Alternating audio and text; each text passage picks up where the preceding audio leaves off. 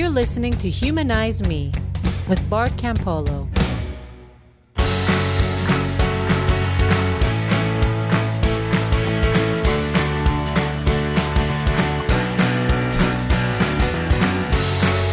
Hey, everybody, welcome back to the podcast. It's me, Bart Campolo. That's right, and this is Humanize Me. If, if you're listening to Humanize Me and you meant to be on an airplane to St. Petersburg, Florida, you're on the wrong plane and you're on the wrong podcast.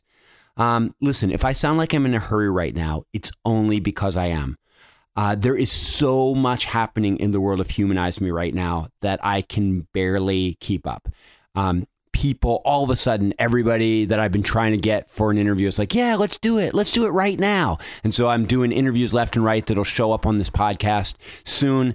I'm doing the extra series on, you know, kind of starting a secular humanist community from scratch, which some of you are really interested in, and we're getting great feedback on that. And do I sound like do I sound like a self-promoting used car salesman? I am sorry. Like the other thing is I'm overwhelmed with people that are just going through a lot of stuff. There's a lot of people out there going through a lot of stuff. My college students at USC, uh, the people that I'm doing the counseling and the coaching with, um, and just the world is having a hard time right now. And any of us, and it should be all of us, that sort of care about other people that feel like our destiny is wrapped up, our well being is wrapped up in the well being of the people around us. We're all busy these days trying to take care of each other. And so that's okay. But long and short of it is, I got a lot going on right now. We've got a lot going on right now. And I also don't want to take too much time to talk to you because this interview that I'm going to that you're going to hear, it's not an interview, it's a conversation, is with a guy Michael Dowd who I have known about for 20 years but never talked to. I totally misunderstood the title of his original book, Thank God for Evolution, and I totally didn't know why he was in the world until I arranged this conversation and you're going to hear it in the podcast. I had never spoken to him before this podcast starts. And by the end of it, you can tell like he's my new buddy. And there's a real connection. I think you many of you will really connect with him, especially those of you that, like me, are convinced that we're on the precipice of a really tough time in which we're really going to have to be good at loving each other and building community and caring for the needs of those who are hurting. So, without further ado, this is my interview with Michael Dowd. I will be back on the other side of the podcast. I have, yes, I will have an Ingersoll reading for you. So I will catch you on the other side of the podcast. Do not go away. Here's Michael Dowd and me. Rock on. Okay, so like, let me just start out by telling you that the reason I'm so happy to be talking to you is because in most conversations, I am the happy collapsarian who's predicting the imminent social collapse. And everyone's going like oh my gosh you're so out there. You're so like you've been watching too many michael ruppert movies and and like you know you're a freak. And and this is the first time when i'm picking up the conversation where i'm guaranteed that you are more breathless than me okay. Well, I, I, yeah, breathless. Interesting. Yeah, I definitely call myself an apocalyptimist. Uh, I know. I love that phrase. I yeah. love that phrase. Uh, I wish I could claim it, but I got it from a 35 year old uh, woman in uh, Australia. Yeah. And and and you, I mean, the interesting thing is because you know I like what other people are interested in about me is this whole like, oh, he was this evangelical Christian leader and then he lost his faith and he's now a secular humanist and how is his father handling all of that and all that. That's what other people are interested right, in. Of course, of course. But what people don't realize is, is that one of the big moments for me was when I and it really was after I saw Michael Ruppert's movie that that uh, collapse. Yeah, that's great. It was when I got turned on to like peak oil, yeah and fiat currency yep. And climate change yep. and um, pandemic flu. And I just realized, like, I don't know which domino is going to fall first. Probably but the financial one. but we're headed, you know, and it almost fell in 2008. Yeah. I mean, I, I don't know. I mean, when I read, um, I read this book called Thirteen Bankers, which was kind of about how close we came in 2008 to our currency collapsing, which would have collapsed currencies all over the world. Yeah, right. And and so you know, like my favorite TV show over the last few years was The Walking Dead. Um, not because I believe in zombies, but because it is a pretty interesting portrayal of a world in which governments cease to function and technology ceases to connect people and all economies become local. Exactly. Yeah. Yeah. I mean, I, I haven't watched TV in 38 years, so I, am sort of out of that loop. Um, uh, seriously, if I've watched one TV program a year in the last 38 years, it's been a lot. Uh, I, I was staying at somebody's house. There's a woman who's a UCC minister, United Church of Christ, out in uh, Spokane, Washington, and her husband's a minister too. And um, they I just Connie and I happened to be staying at their house during the week that the uh, um, the World Series was playing with the Chicago Cubs. So I watched I watched like five of the seven games uh, on the big screen TV, and uh, it was quite a, a, a, cultural event, of course. But if, for me, having not watched TV hardly ever in the last 38 years, the commercials it was like the commercials were grabbing me by the throat and shaking me around. It's like yeah, you know, no, I, I would sometimes you... leap for the uh, for the the control to mute the commercials. So, but I mean, the the, the interesting thing is, and and if you you know.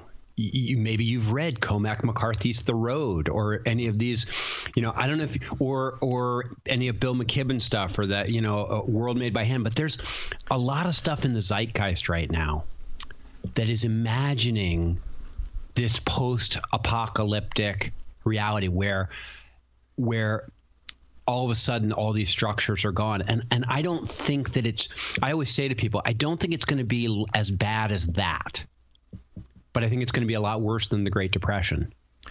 Yeah, I mean, well, so because this is the kind of thing you love to talk about, and I'm imagining that the people watching or listening to this are going to be keyed into that too. Otherwise, they wouldn't be following you. Um, my my. Oh no no no no! I keep this stuff way under wraps. Oh, I see. I see. Okay, well, I don't talk about it a lot. Uh, okay, well, just to give you a sense of sort of who my closest friends and colleagues in this movement are, I would say it would be Jim Kunstler, James Howard Kunstler, John Michael Greer, um, in fact, I've read 12 of John Michael Greer's books in the last uh, three years. I've recorded five of them. In fact, I just recorded his latest, which is called Dark Age America Climate Change, Cultural Collapse, and the Hard Future Ahead. It's about what we can expect in North America in the next 500 years.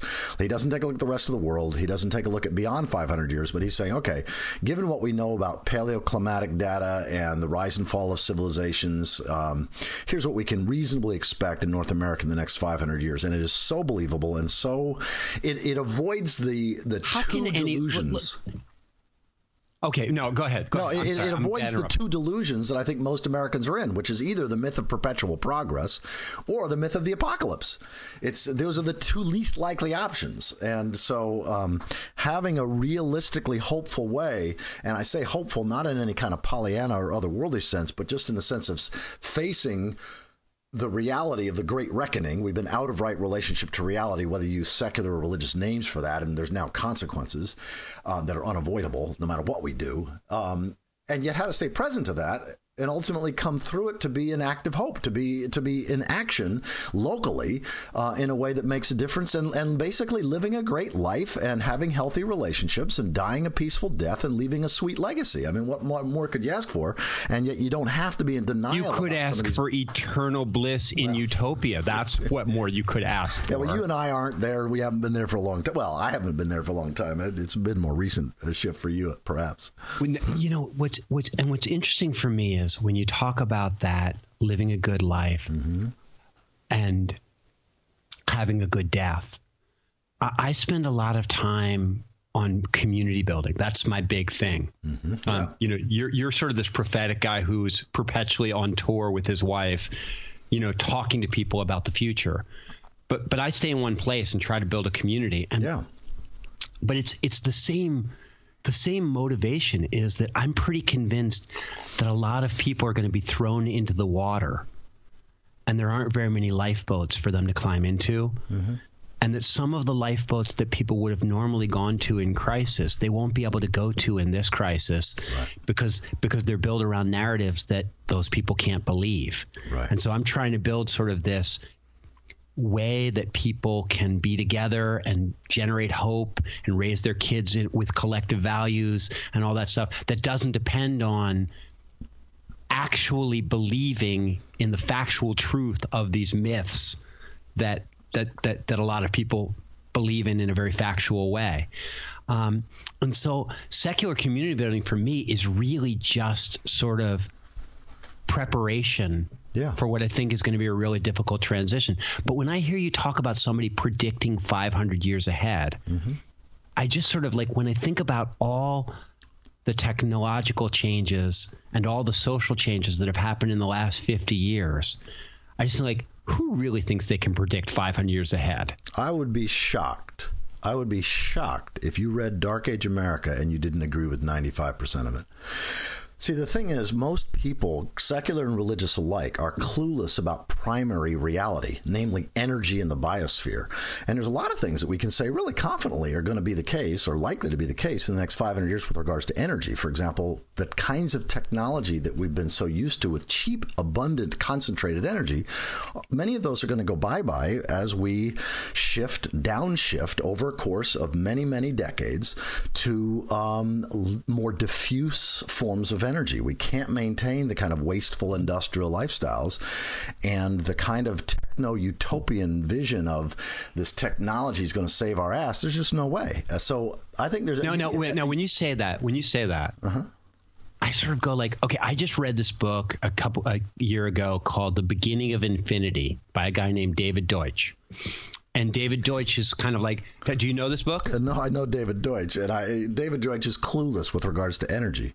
Okay, so that's the point. It's like he's a techno optimist in the right. sense of saying, listen, it's only been in the last 300 years that we've generated knowledge, new knowledge in a very sort of regular and predictable way, or not predictable, but in a regular kind of intentional way. Mm-hmm. We used to just stumble on things. Now we actually have research universities that create knowledge. Mm-hmm. And he's just very confident that as bad as the problems that we generate are, that it, that you know, and he and, and he has a whole list of things where people were like, "This will surely kill us all," and then we figured our way out of them. Right, like and the green he, Right. Green Revolution. What the, re- gr- the Green Revolution just extended overshoot. The Green Revolution is not a revolution at all. The Green Revolution is just guarantees that more billions of people are going to die than they would have the, the, I, I, consider the most important book I've ever read in my life. I mean, nothing else is really quite even close to it. And Connie, my wife, who's a science writer, uh, she's written four acclaimed science books. She agrees that this is the most important book she's ever read, and the two of us are very different. And it's called Overshoot by William Catton. It was written in 1980.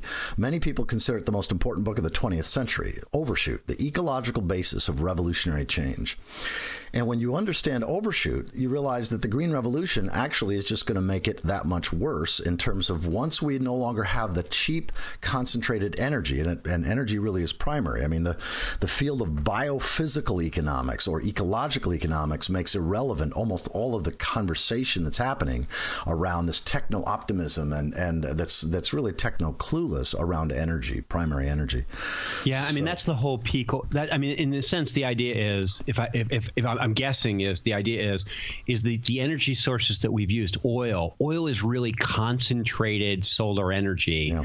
that has been amassing and, and that, that amass over millions of years mm-hmm. and we're burning millions of years worth of concentrated energy in like you know a few decades and there's just no way to replace it once we there's right. we're done Right. I mean, every planet has a limited store of concentrated, dense energy and once you've gone through it, you're back. I mean, if you look at the last 10,000 years and then the next 10,000 years, you know, uh, it's like you've got the last 10,000 years and then the fossil fuel era and then the next 10,000 years. We're going to be back to human and animal muscle power and timber. Those are going to be our main sources of, we're going to get some wind power, some, some solar power. But when you look at uh, the kinds of fossil fuel energy that's required for even wind turbines and solar panels, you realize you know, we're not going to have hundreds of years. We'll we'll have some decades of some good solar power and wind power, but we're basically going to be back within 100, 150 years to uh, forms of diffuse power that it, that powered humanity for the previous 99% of human history.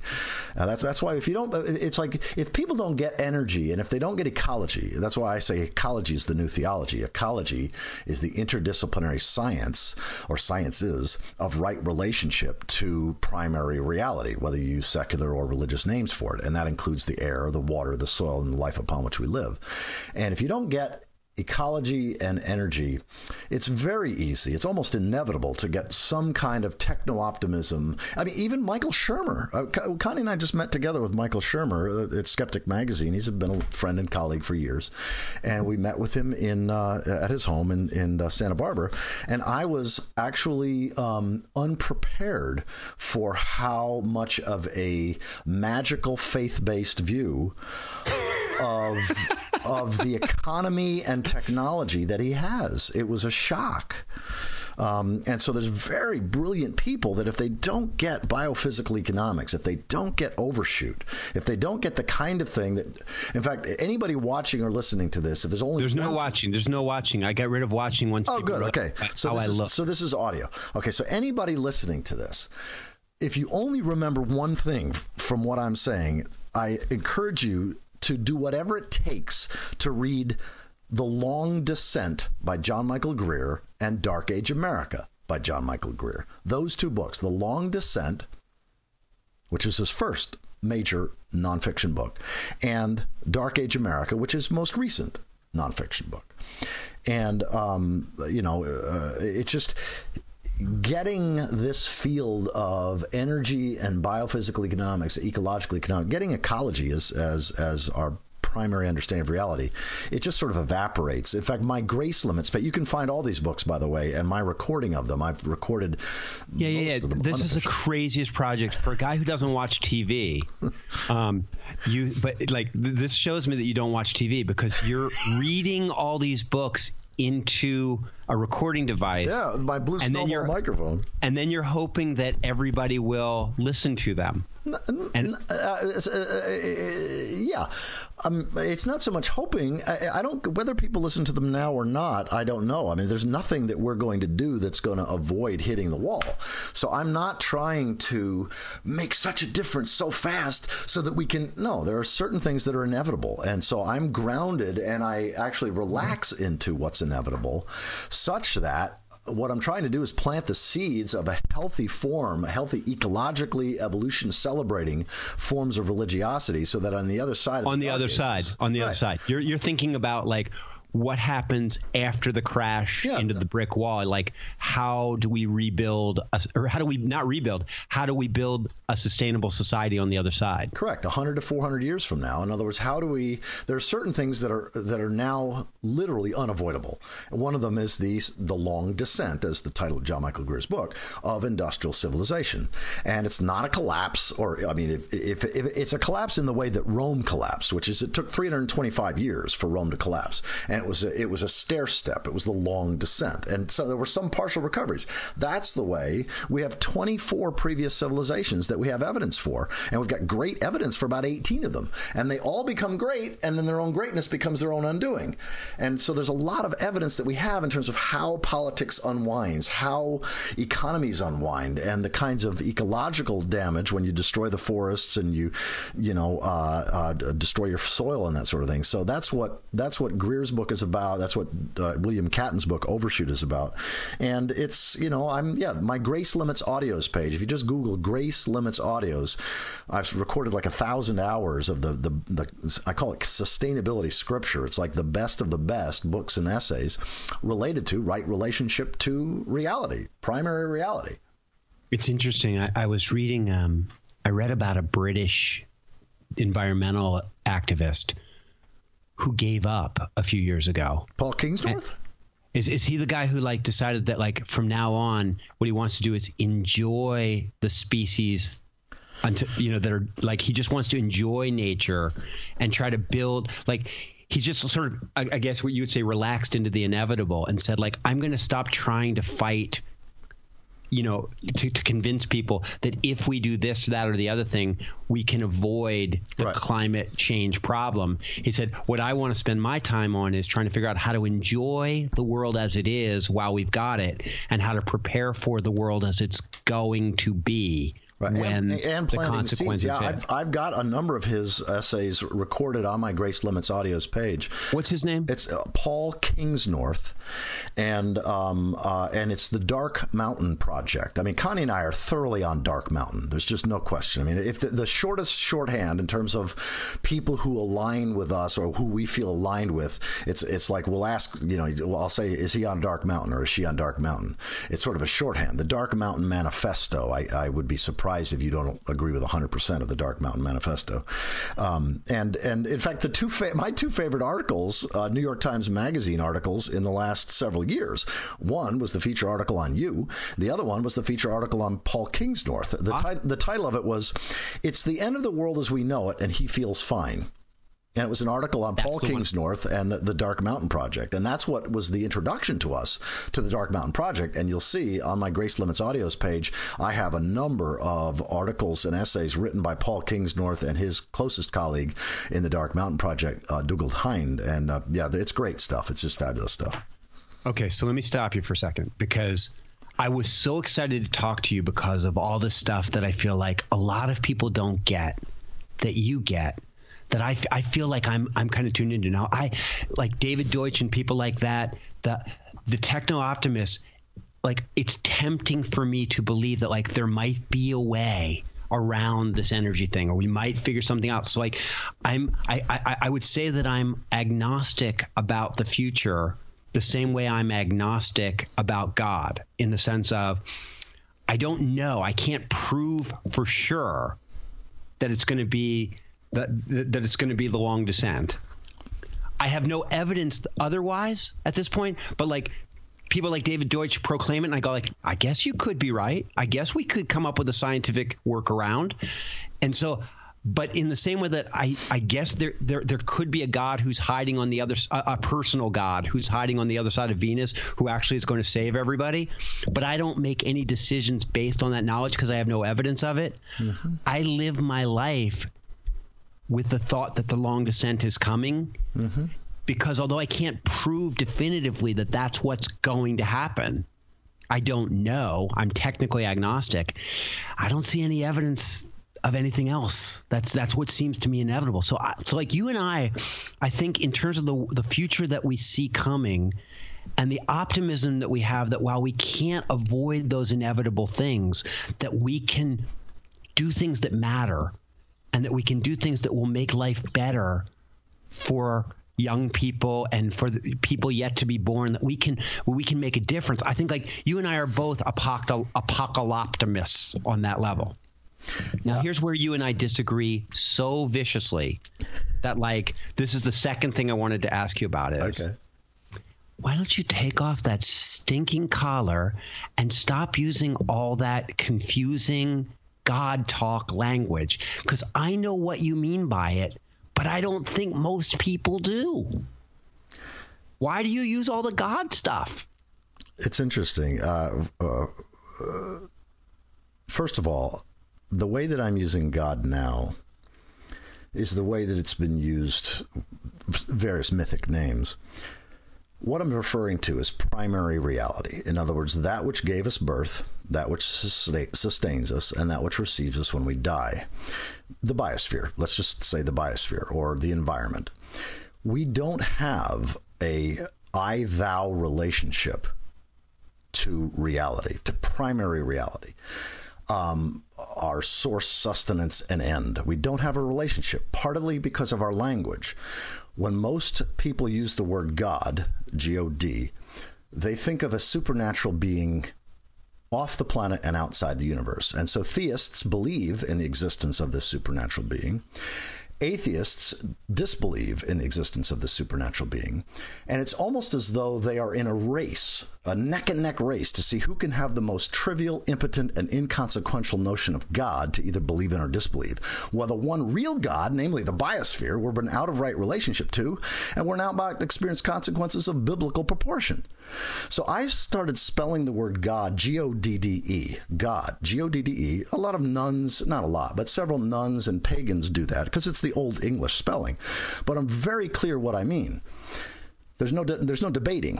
It's nothing you can believe in or disbelieve. God is reality with a personality not a person outside reality. And we will either live in right relationship to inescapable reality, which of course includes the air, water, soil, and life upon which we depend, or we'll go extinct, just like any other species. So I did a program. Wait, uh, like, but like when you say God with a personality, you mean like a personality like my guitar has a personality, like it has characteristics that make it distinct, but like it's not a person, it doesn't have feelings. Right. I mean, I right, that's what you, mean. If right? you don't understand, this is one of the things that I think many people who leave evangelicalism and fully embrace atheism, I, I call it collective insanity in the sense of the, the, debate, the debate between whether or not God exists. Both sides agree on a completely impotent, trivial notion of God. So, you know, you can't debate whether or not Uncle Sam exists and keep it a sane conversation. If you were to walk in a room and hear two people debating on whether or not Uncle Sam is real or whether or not Uncle Sam exists, the first thing you'd get is they don't get personification. The very concept of personification, Uncle Sam is a personification, not a person. Uncle Sam is a personification of what's inescapably real, which is the U.S. government. As long as the U.S. government is solvent, that reality is real. And so the reason that I use the word God, G O D D E, is because, first of all, it allows. I did a program where this this amazing this guy who was a total atheist. It was a Unitarian church down in Austin, Texas, and he came prepared to just do battle with me, and and you could see. I mean, he was just like loaded for bear. And over the course of my presentation, I could see his face softening. And at the end, he, his was the first hand to raise, and he says, um, he says, he says, I'll, I'll be honest with you. He said, I came ready to fight you. He said, but I found less and less I wanted to fight with, except for one thing. Why even bother using the word God? I mean, if you mean reality, just say reality. Why even bother using the word? Amen. And Amen. I, well, let me tell you my response to him because it was, well, it's purely pragmatic. Three quarters, actually, it's like it's like uh, something like fifty-eight percent of the world's population are Christians and Muslims, and, and more of them are on the conservative side than liberal side. Now, I don't see the possibility in any real sense in the coming, say, 50, 70 years of two or three or four billion human beings stopping using the word God. But I do see the possibility of many millions, if not billions of people, what they mean when they use the word God is the biosphere with a personality. In other words, the environment. Even scientists talk about that the environment shapes us. We are molded by the environment. Creatures adapt to the environment.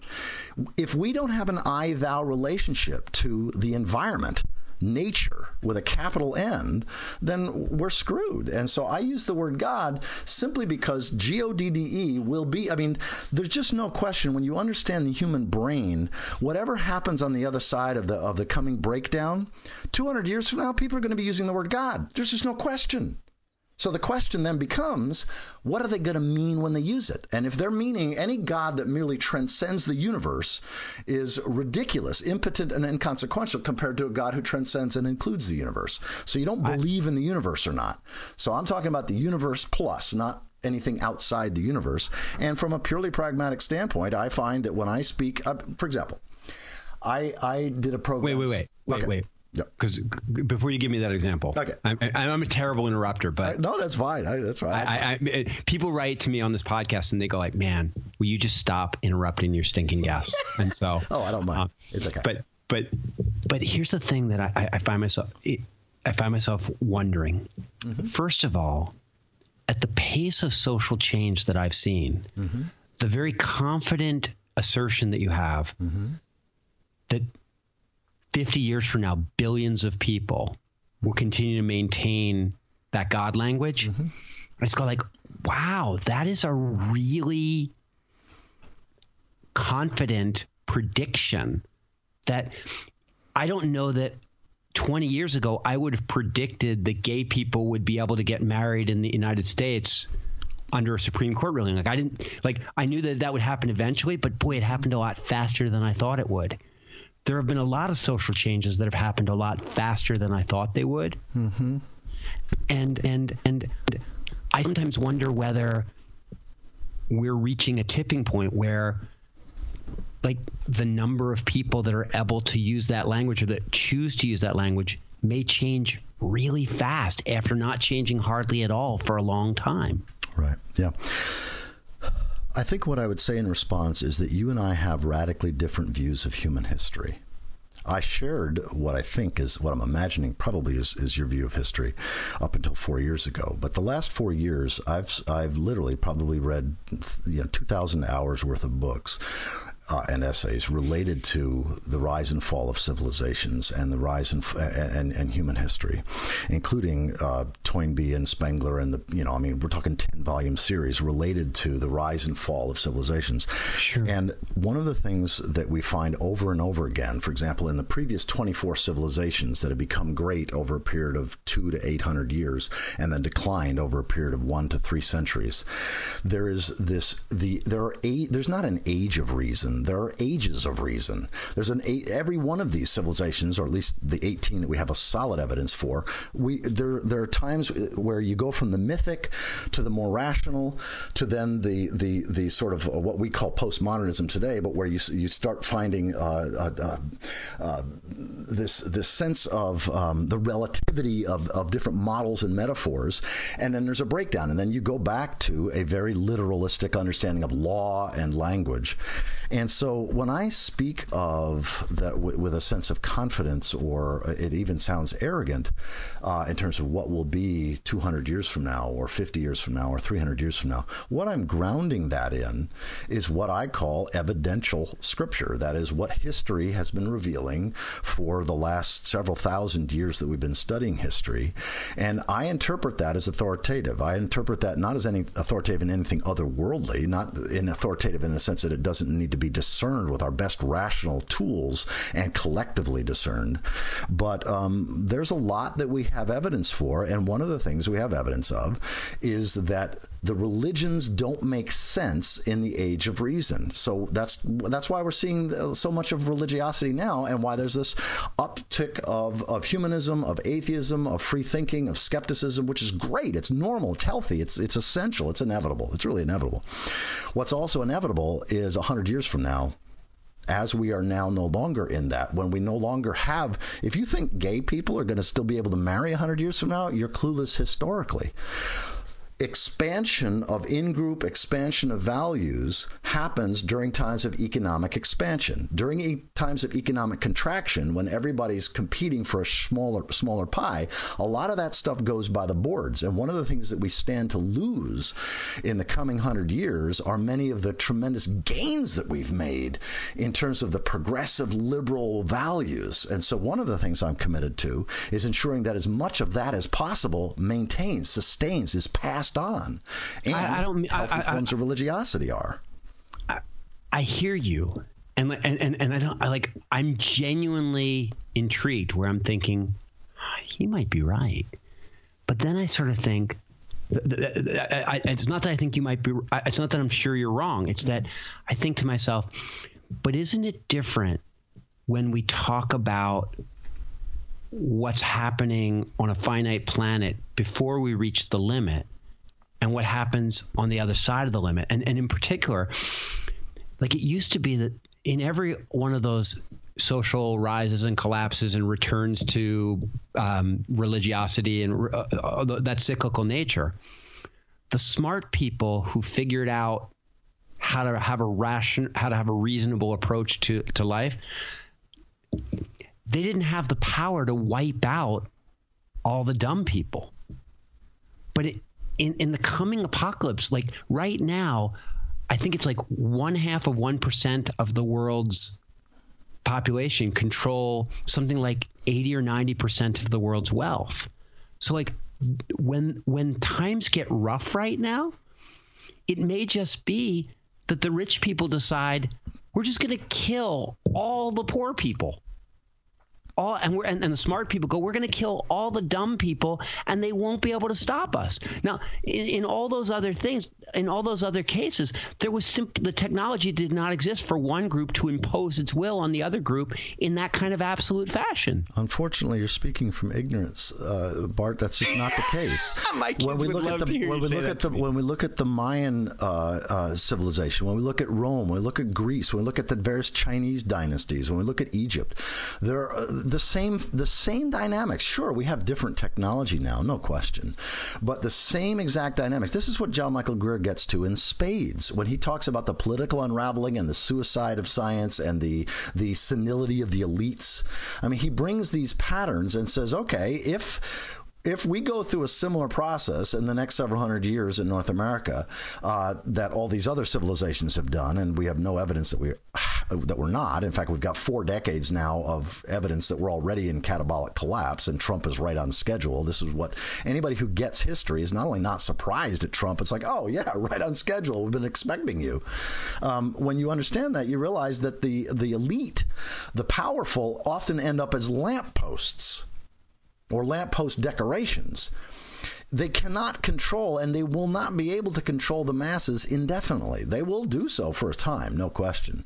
Um, but we are seeing the unraveling. It, it's a, it's it's very interesting. What I'd love to do, if you're interested, and obviously there's no obligation, but if you're interested, I would love to have a conversation with you post uh, the Oh, you want me to read the book long and come If you read the you? Long Descent and Dark Age America, I'd love to have a conversation with you where all we talk about are the issues that are raised from those two books. I'll reread them both again because I've, I've recorded the audio of both of them, so I, it's easy for me to do.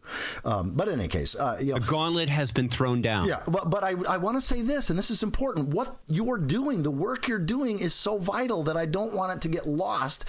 Where we differ on some of the this God talk or not God talk, or the usefulness of it, and you know what we can know or not know, or what's inevitable or not inevitable in the next several decades or centuries, all that's irrelevant. I consider the most important work on the planet the work you're doing which is helping people to come back home to local community, local relationships, have the healthiest relationships possible with the air, water, soil, and life and the people of your region, your your local community, and um, and use the various social tools to have the healthiest relationships possible in that context. So I don't want that to get lost in where we differ.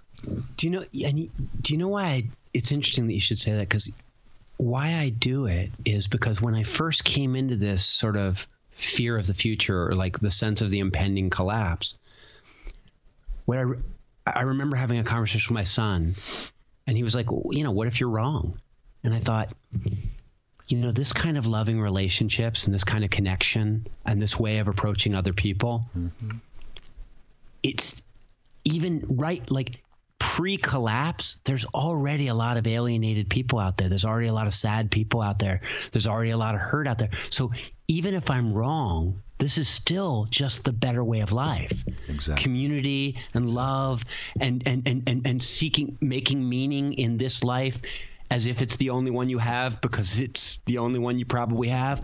Like even if i'm completely wrong this is still the best way of life. So it's sort of like a lifeboat that doubles as a yacht you know like it's it's the best way to live whether we're whether the titanic is going down or not The lifeboat that doubles as a yacht. That's kick ass. I love it. I, I, I really do. In fact, uh, your, your comment about uh, about uh, uh, the Titanic is a good one. Let me let me just very quickly because I w- just last week or two weeks ago, I guess, uh, in Santa Barbara, we got together with one of my intellectual mentors, William Ophuls. I've recorded three of his books that you'll find on the Grace Limits page, and um, he uh, he lives in Santa Barbara. He's like 80 years old, and uh, he was writing about sort of the. In fact, his first book is called Ecology and the Politics of Scarcity. I wrote it back in like the early 70s, but I use this quote in my evening programs because I think it just nails uh, sort of where we are. Here it is. Sustainability, as usually understood, is an oxymoron. Industrial man has used the found wealth of the New World and the stocks of fossil hydrocarbons to create an anti ecological Titanic. Making the deck chairs recyclable, voting them red or blue, feeding the boilers with biofuels, and every other attempt to transform or green the Titanic will ultimately fail. In the end, the ship is doomed by the unbreakable laws of thermodynamics and by implacable biological and geological limits that are already beginning to bite. We shall soon be obliged to trade in the Titanic for a schooner. In other words, a post industrial future that, however technologically sophisticated, resembles the pre industrial past in many important respects. A lifeboat that may or may that may or may not be as comfortable as a yacht. Well, yeah, and it certainly is soulful, as, as to use religious language. Right, it's as right. soul nourishing, um, uh, especially when that lifeboat helps us also have a more intimate, personal relationship to primary reality. That is the nature. and one another who are part of nature. Like we're not in nature, we are nature. Yeah, we're the universe becoming conscious of itself. We're nature uncovering its own nature. And that sense of identity, that sense of deep intimacy with. Uh, I mean, you and I wouldn't have this conversation if it weren't for the bacteria inside of us doing what they need to do. We don't exist without them. And the idea that we can fly off to some heaven somewhere without the bacteria in us is crazy. And that's why I, I rejected. It's interesting. I went from a supernaturalist to being a naturalist almost overnight. How old were you when that happened? I was, let's see, it was it would have been 1988. So however old, I, well, I would have been 30 because I was born in 58. So uh, Uh, I, I was introduced to Thomas Berry and Brian Swimme and the whole universe story at that time, and I really, I, I, I came to accept the history of everyone and everything that science gives us, which is called big history or the universe story or the epic of evolution, as my sacred story. It's the first and only globally produced evidence-based creation story, and I think I went from being a supernaturalist to being a, a Christian naturalist, where I completely I don't have any other worldly or supernatural beliefs, and I interpret all mythic language as saying something metaphorical about this one reality in which we live and move and have our being, and and that happened in the late 1980s. So, so I mean, I got turned onto that phrase "naturalist" by Ursula Goodenough. Um, somebody had, uh, had me read "The Sacred Depths of Nature," which is probably one of the, when, when I counsel people that are coming out of Christianity and that sort of need a new framework, a new a new big story, a new cosmos to to, to to to back up their ethos. She's been very helpful. But what's interesting. Uh, so I love that phrase religious naturalist. But here's the interesting when you call yourself a Christian naturalist, I'm starting to get Well, the I only, I only do that when I'm in Christian context. When I'm in Right. Unitarian churches, I simply call myself a religious naturalist. Or I, I really like the word sacred realism. So I, I'm a sacred realist. For me, evidence. Uh, here's my creed in a nutshell, and you may have heard this if you've watched anything of mine. But reality is my God. Evidence is my scripture. Big history is my creation story. Ecology is my theology. Integrity is my spiritual path and fostering a just and healthy future is my mission. And that's that's really the essence of my worldview. Stop right there. Say it again. Okay. Say it slowly. Reality is my God. And what I mean by that is is what's inescapably real that's revealed through evidence is is my first commitment. That's my primary commitment. So reality is my God. Evidence is my scripture. That is, evidence is the main way reality reveals itself. Evidence is our best map of reality. Um, and of course, evidence needs to be interpreted collectively. So I trust that process. So reality is my God, evidence is my scripture. And what I mean by evidence is scientific evidence, historic evidence, cross cultural evidence, and uh, subjective, the, the experience of our subjective nature. Exactly. yeah. So experiential evidence. So all of that. So reality is my God, evidence is my scripture. Big history is my creation story. Big history meaning the epic of evolution or the universe story. Connie's in my main website is thegreatstory.org. And what we mean by the great story is it's just the story that includes all other stories. It's it's physical evolution, biological evolution, and cultural evolution as our first and only globally produced evidence-based creation story. So Reality is my God. Evidence is my scripture. Big history is my creation story. Ecology is my theology. Meaning the, the interdisciplinary sciences of, of uh, right relationship to time and nature, which is what ecology is. That's my theology. That is, that's my, that's, that's how I best understand my relationship to reality and the healthiest forms of that relationship to reality. So reality is my God. Evidence is my scripture. Big history is my creation story. Ecology is my theology. Integrity is my spirituality. And what I mean by integrity are the practices and exercises that help me live in right relationship to reality. And then finally, fostering a just and healthy future is my mission. So that's and, and I consider those. I've I've been testing out those those memes in literally probably about 150 to 175 different audiences from atheists to evangelicals over the course of the last four years, which is when I formulated those. Yeah. And I, I suggest that those six points unite tens of millions of secular and religious people around the world. Now, secular people won't use the word God. They'll say, reality is my ultimate commitment. Evidence is the way reality reveals itself, and so on. And what I found is conservative religious people feel much more comfortable worded something like this My God includes reality. My scripture includes evidence. My theology includes ecology, and so on. But that Here. basic that, that, that basic sense of commitment to the future and commitment to living in right relationship to primary reality, the air, which includes the air, water, soil, and the life upon which we depend, is is fundamental. All right. Now, you before we had this conversation, you sent me a note saying like, "Hey, will you listen to a few of these things and in your own brutally honest yet yet winsome and, and, and kind way, give me some feedback." And I'm going to give you some feedback. Great. Um, as, first, as, first of all, as, is it that what is it that you're referring to that I asked you to watch or read? You you asked me to watch or read this present like this kind of presentation you gave to some evening. It was a Unitarian Universalist church. Um, uh, I think it was like like this this sermon you've given a lot of places. Oh, I know. About, okay, yeah, you were asking about a stump sermon. Yeah, this was, so this would have been the right. sermon I delivered at the Whidbey Island. I think it was yes, yes, yes. Prophetic inspiration for challenging times or something like that. And it was great. And so here's here you know and, and you said like because i because you know you've been hanging with my dad you hang with my dad in the old days. I know he wrote a blurb for one of your books. And so you know kind of the campolo way. Mm-hmm. yeah i was Ronald Sider's assistant for for about a year. Wow okay. So so yeah so we have some so we have some some some history together some shared people. Mm-hmm. here's the deal I'm listening to you as a preacher, and in particular, I'm listening to you as a preacher who spends most of his time with college students. And my biggest critique was very simple slow down. I, will receive that commitment. I mean, I, I, will receive that and, rebuke. And, and slow down and say less.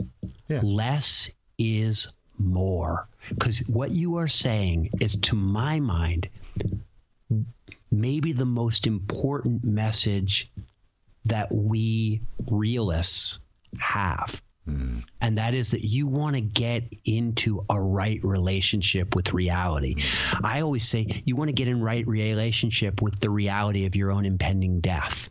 Amen. Like like it is a it is a tremendously joyful thing when you start to live your life in right relationship with death because it has a, it has a way of making every moment much more precious. But I want I want to do to tell you two things, and and this is like I, will cut this out of the podcast. You know, no, easily. no, please leave it. But here here's what I'm telling you: is like you got to slow down. Like when you ticked off those six things, mm-hmm. if Tony Campolo were ticking them off, he would have said them slowly, and he would have left a pause in between each one to let it sink in. Because each one of those things is so self verifying, if you yeah. will. Yeah. That if you just would give it a second before you move me on to the next one, mm-hmm. it would become a foundation for the next one. Yeah. But instead, I'm trying to remember everything you said. Right. And so that's the first thing. Okay. The second thing is when I say say less, it's people can only take in so much in one sitting. Mm-hmm. And so if you give them five truths, they walk away with none. Mm-hmm. But if you give them one truth and an application, mm-hmm. they'll come back for the next one. And so, and, and, and I feel guilty. Like you're a fabulous communicator and you're out there and you're getting responses and people are responding. So I'm not like, I feel bad saying this, but I'm just saying, like, as good as you are, I, I'm convinced you could be better. But, and I have a third point. The first thing is slow down. Mm-hmm. Second thing is say less. Yep in each talk. And the third thing is, why the hell are you talking to so many Unitarian Universalist churches of old people when there are college campuses everywhere of young people who are who, who are in a much better position to receive what you're saying and then make decisions on the basis of it? Why don't we get you on college? Why are you not? I mean, you're not getting paid very much money at any of this stuff anyway. You guys are living out of a van doing it because you believe in the future. So, like, why aren't you being like a street preacher on a college campus? Because you would kick that out of the ballpark kick it out of the ballpark is an interesting mixed metaphor. But yeah, let me take these one at a time because well, like we played kickball. Oh, okay. Kick, so know, first of all, I I cannot possibly uh, communicate. I don't think how grateful I am for those three points and the way that you just made them. I agree with all three of them. Um, for me to slow down and emphasize points and say less in that process is likely to have me be much more effective in the long run and even in the short run. And what I sometimes have done is re- is relied on whoever my listener is in this case because you and I are having a conversation you said hey wait wait wait wait slow down say those one again you know again um, so I, I receive your feedback willingly, wholeheartedly, joyfully, um, and and and more than that, I'm committed to acting on it in a way that makes a difference in presentations that I do next week, for example. With respect to why am I speaking in liberal Christian and Unitarian Universalist churches, most of whom the audiences are over 50, rather than speaking more on college campuses, the main way that we support ourselves and have done so for 15 years is that we seven, eight, nine months ahead of when we because we, we live out of the generosity of people who open up their homes to us. So we don't actually live out of our van. Um, we our van is not an RV; it's just a Dodge Sprinter with a queen sized bed built into it. So we never stay at hotels and motels, and but we also don't live in the van. So we're always living in people's homes. So for the first seven years or eight years, every three to seven days, we were in somebody else's home, occupying their guest bedroom, guest room, or the sharing their kitchen, and they yeah. and they were there with us, and we were there for a week or less. Then I was diagnosed with cancer and went through six rounds of chemotherapy and had my spleen removed uh, uh, seven years ago uh, in the Pacific Northwest. And I could not possibly agree more with your statement about mortality and death earlier because I have not lost since then the sense of how precious life is. Uh, Connie and I have a tremendously sacred relationship to death and mortality. Neither one of us have anything otherworldly, and yet we hold mortality and death in a truly sacred, holy way. And by doing that, by knowing, in fact, one of our little games, one of our little rituals is that we are soon going to be everlastingly dead. Just as everlastingly dead as every other person who has a gravestone in any graveyard that we visit. And so by thinking of that, by reminding myself of my mortality, I know I have one life to, to leave a legacy, to make a difference. And there's something for me very precious, and I haven't lost it since I was diagnosed with cancer and went through the chemotherapy. And I've had three CAT scans. I don't have any cancer anymore, but I haven't lost that um, that sense that my life is so short. I will soon be dead, and in fact, today is what two days after the equinox two nights ago, Connie and I went up onto the roof here. Uh, we were one block off the beach in Oxnard, and we held each other. We looked out at the sunset. And we do as we do every single. This is one of our rituals. It's a seasonal ritual. We do it religiously every season. At the end of the season, we say, as we did, "Thank you, winter. Thank you for being such a blessing. If one or both of us don't get a chance to experience you again, we just cherish what a blessing, what a gift you've been. And then we're silent and we actually contemplate that one or both of us dies before the next winter comes around.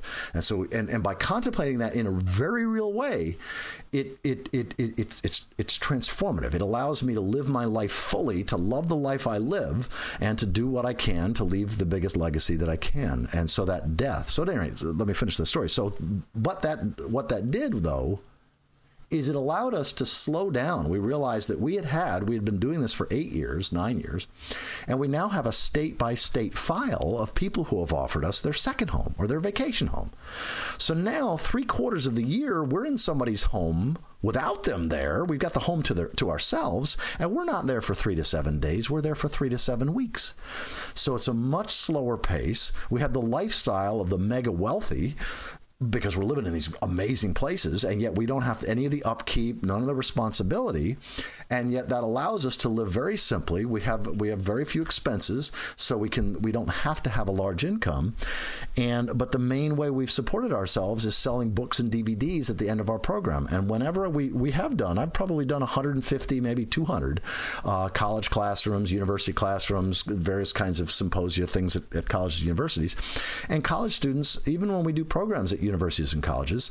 Um, uh, most students don't show up. A lot of the faculty and, and that sort of thing do, and students don't buy books. They, we just you know, and and so because the, it's the it's really laziness i think. Because the easy way for us to make a living and allow us to live this incredible lifestyle that gives us a lot of free time to do creative projects like me to record 1000 hour 2000 you know 1500 hours of books and stuff on grace limits and all this kind of stuff and video projects and audio projects what allows us to do that is the little honorary 100 200 300 400 dollars yeah, no i get it. I get it. I know that and then the selling but but like if i if i do a church service on sunday morning so let's say 200 people come to church and then i offer a free evening program on tuesday night like, for example, this coming Sunday, I'm speaking at a Unitarian church on Sunday morning, both services, and then I'm doing a Tuesday evening program.